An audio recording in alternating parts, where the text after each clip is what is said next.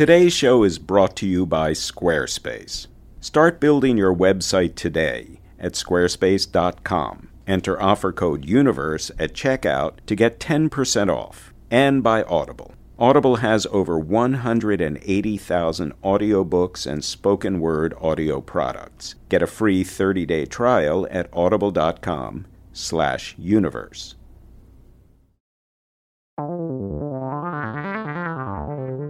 History did not record what Venetia Burney had for breakfast on the morning of March 14, 1930. That's not to say history hasn't noted the breakfast all the same. Indeed, it's celebrated it. Venetia was at the breakfast table in her Oxford, England home with her mother and her grandfather. He was a man with the wonderful name Falconer Madden. He had had an equally wonderful career as head librarian of the 300 year old Oxford University Library. Madden was leafing through the Times of London as he ate and reached page 14, where something caught his eye. He read the first paragraph of the little 16 line item aloud to his daughter and his granddaughter. The Lowell Observatory in Flagstaff, Arizona, has discovered a ninth major planet, he read. The planet, which has not yet been named, is beyond Neptune. It is probably larger than the Earth, but smaller than Uranus.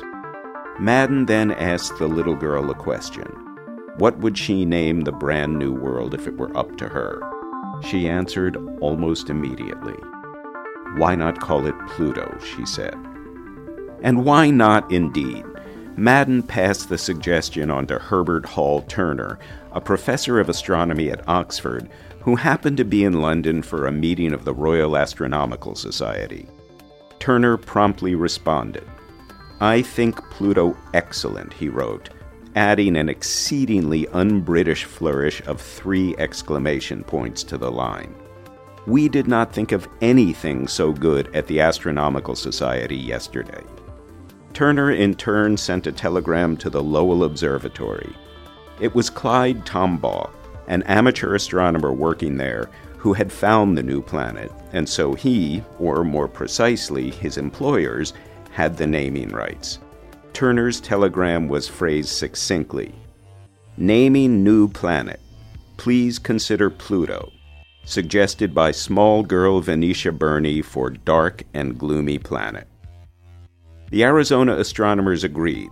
Pluto, as the Roman god of the underworld, fit the mythological naming traditions and indeed seemed suited for a shadow world so far from the lighthouse of the sun.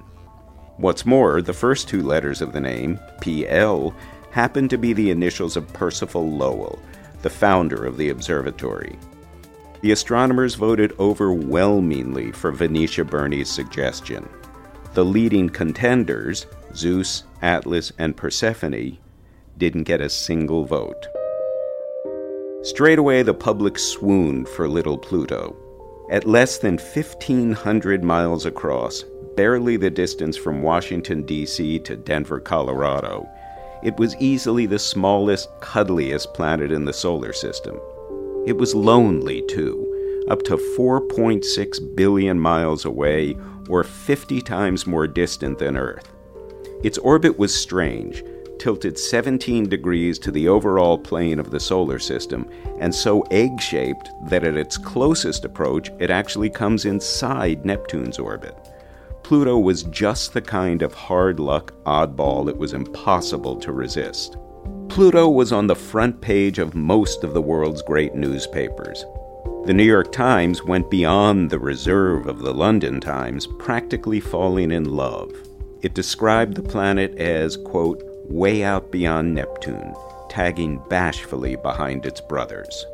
Hollywood fawned too, with 29 year old cartoonist Walt Disney immediately borrowing the name to give to a lovable dog he'd just sketched out that he was about to introduce as the cartoon companion of a mouse he'd created the year before.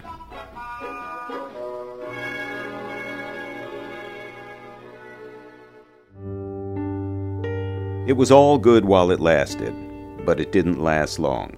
In 2006, only 76 years after the New World was welcomed into the planetary boardroom, it was summarily dismissed, stripped of its title as a planet, busted down to dwarf planet, and sent packing.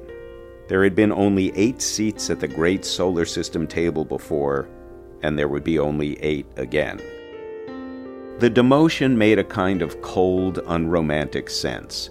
In 1992, astronomers discovered the Kuiper Belt, a band of comets and other rocky, icy bodies surrounding the solar system beyond the orbit of Neptune. Pluto, they concluded, was just one Kuiper Belt object that had happened to break free. Already, other Kuiper objects, roughly the same size, were being discovered. If you called Pluto a planet, then you opened the door to all manner of cosmic rabble. Better to stick with the big eight planets, create a new category for all of the wannabes, and be done with it. While astronomers considered the solar system's planetary roster closed, the solar system itself didn't agree. In early 2016, a pair of Caltech astronomers unleashed a cosmic bombshell. While studying the Kuiper Belt, they noticed six objects that cluster together and orbit in tandem in a way that makes no gravitational sense. The only way it could make sense would be if there were another massive planet out there whose gravity was somehow hurting the smaller objects. Planet 9 had been discovered. News of the New World didn't quite break the internet, but almost. The planet would have to be 10 times more massive than Earth and orbit the Sun at a distance 20 times greater than Neptune's. And while it's true that no one has seen it yet, there was a time when no one had seen Uranus or Neptune either, but that didn't stop astronomers from noticing the influence they were having on the planets closer to the Sun. Modern astronomy flatters itself that it's ready to study the deep cosmos, and in many ways it is. Telescopes peer billions of light years into the void, and in doing so, peer billions of temporal years into the past. But the doings in our own cosmic neighborhood, on our own cosmic block, continue to surprise us. It's at the frontiers that the biggest mysteries may lurk.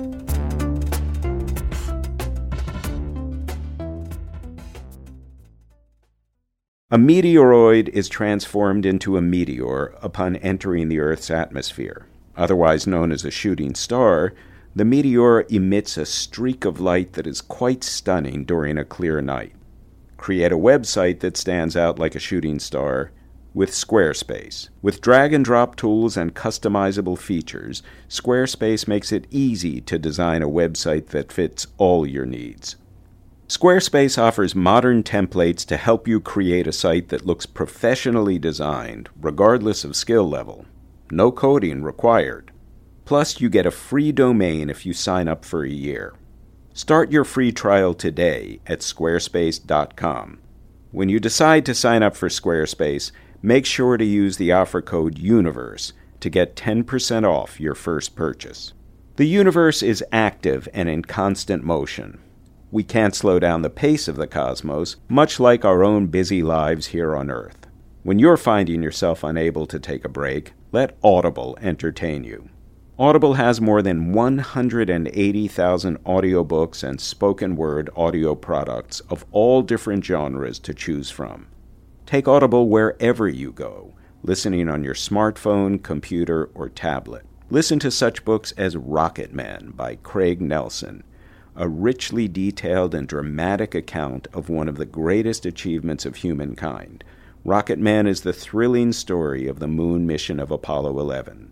Through interviews, CIA documents, and oral histories, Nelson creates a vivid and detailed account of the mission and takes readers into the cockpit and behind the scenes at Mission Control. As a special offer to my listeners, you can get a free 30-day trial today by signing up at audible.com slash universe. That's audible.com slash universe. The Kuiper Belt may be the wilderness of the solar system, a place unexplored by ships from Earth, even as trips to destinations like Mars and Venus and the Moon have become familiar. But Pluto, a Kuiper Belt defector, offered a way into this distant portion of our solar system. You can't learn everything about a mysterious nation by talking to a single refugee, but you can learn a lot. In 2006, a mission to Pluto, which had been talked about within the corridors of NASA for more than a generation, at last got underway as the New Horizons spacecraft was launched. The ship would travel faster than any spacecraft before it, speeding along in excess of 36,000 miles per hour but even then, it would still need nine years to make the trip. The rendezvous with Pluto did occur on July 14, 2015, exactly the day and exactly the same time of day the mission navigators had predicted nearly a decade earlier. But if the arrival was precisely executed, it was also impossibly fleeting. The Cassini probe has been orbiting Saturn for nearly 12 years, and the Galileo probe before it circled Jupiter for more than eight years. Unlike those, New Horizons would simply be flying by its target world. The closest it would get would be a full 7,800 miles above the Plutonian treetops, or it would be if Pluto had trees. But the art of taking pictures and readings from a speeding spacecraft is an awful lot more advanced than taking vacation photos from a speeding car. And New Horizons returned a gusher of complex data and full color portraits. Far and away, the finest, happiest, most fitting feature New Horizons discovered on Pluto is the giant, heart shaped surface marking that dominates most of an entire hemisphere. Romantics couldn't have scripted it better. Greeting card companies couldn't have drawn it better. The dwarf planet nearly everybody loves turns out to love us in return.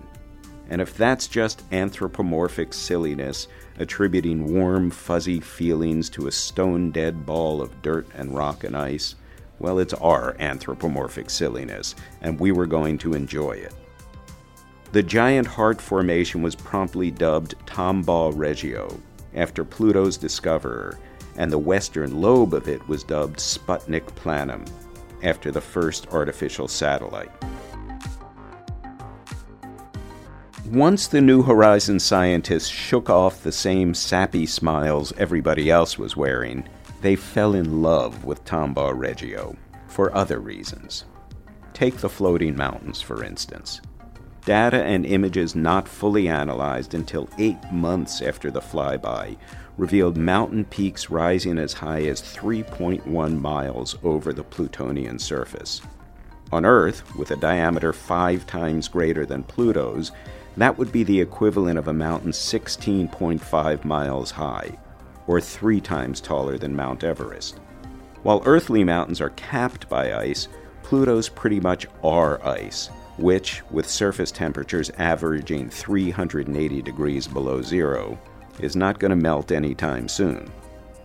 Lying beneath is a bedrock of nitrogen and carbon monoxide ice, and since they're denser than water ice, the mountains float on them like icebergs on water. Wherever you go in the solar system, the physics of float won't change, even if the chemistry behind it does. Pluto has one large moon, Charon, and four smaller moons, bits of rubble really, none larger than 27 miles across, named Styx, Nix, Kerberos, and Hydra. Charon is about half the size of its ostensible parent Pluto, and astronomers broadly think of them more as a binary system than a single world and a single satellite. Indeed, Charon doesn't even technically orbit Pluto. Rather, both worlds are tidally locked with the same side of each always facing the other, frozen in an orbital dance in which they spin around a center of gravity situated somewhere between them. New Horizons found that both bodies, whatever you call them, are home to so called ice volcanoes, phenomena that are every bit as pretty and fanciful as they sound. Water beneath the surface of Pluto and Charon is kept warm, either by heat from decaying radioactive elements in the core or by gravitational flexing, or both.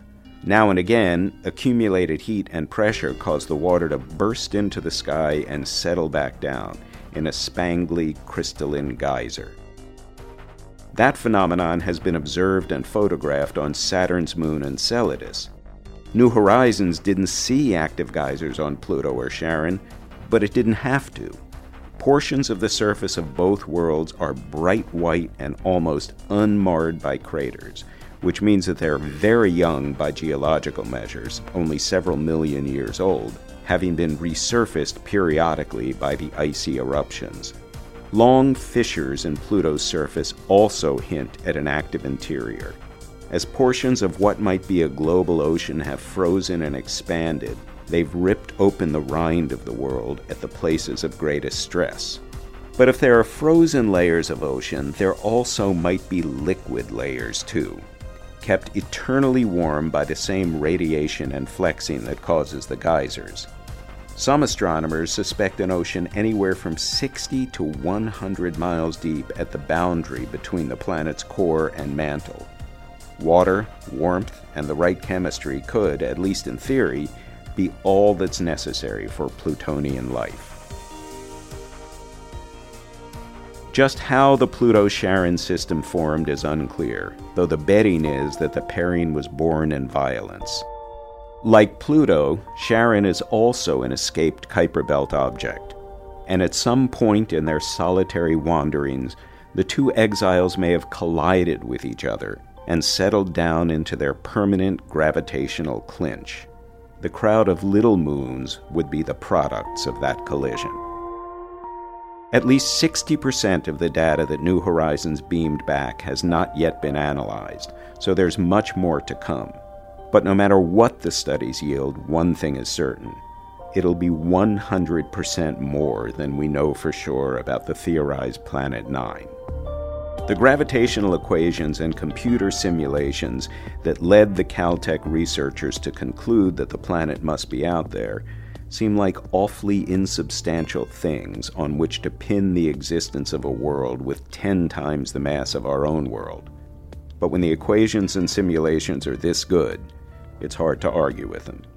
The six small Kuiper Belt worlds that the planet appears to be influencing occupy roughly the same point in the imaginary clock face that surrounds the solar system.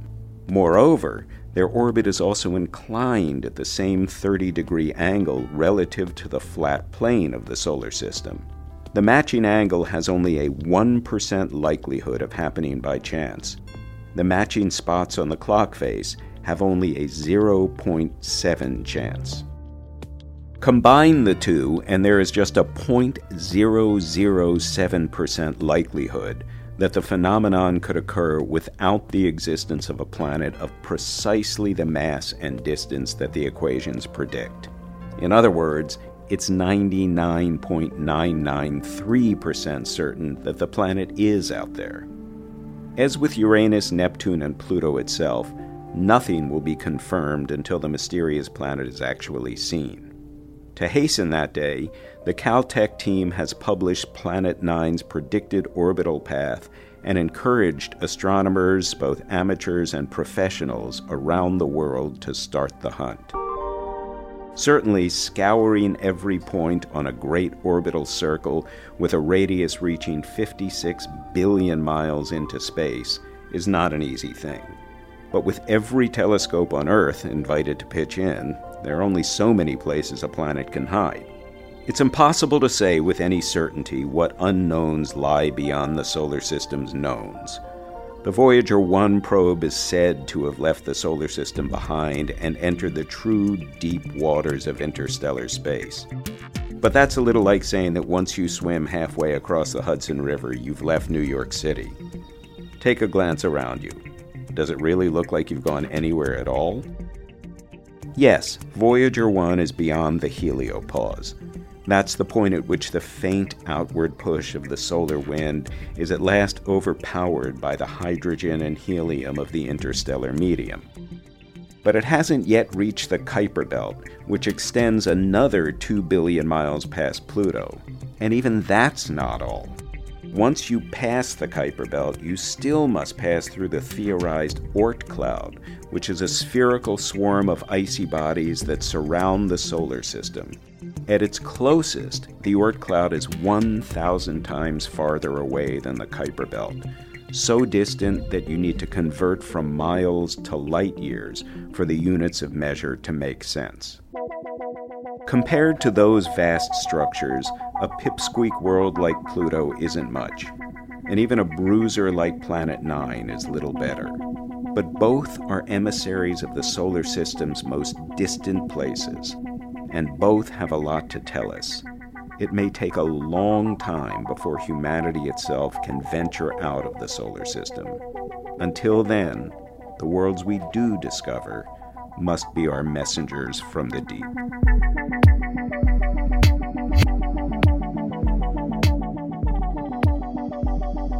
I'm Jeffrey Kluger. Follow me on Twitter at Jeffrey Kluger. Join me next time when we explore the marble bag of moons that decorate the planets in our solar system. I'm Jeffrey Kluger. Follow me on Twitter at Jeffrey Kluger. This is Time Magazine's podcast, It's Your Universe, produced by Panoply.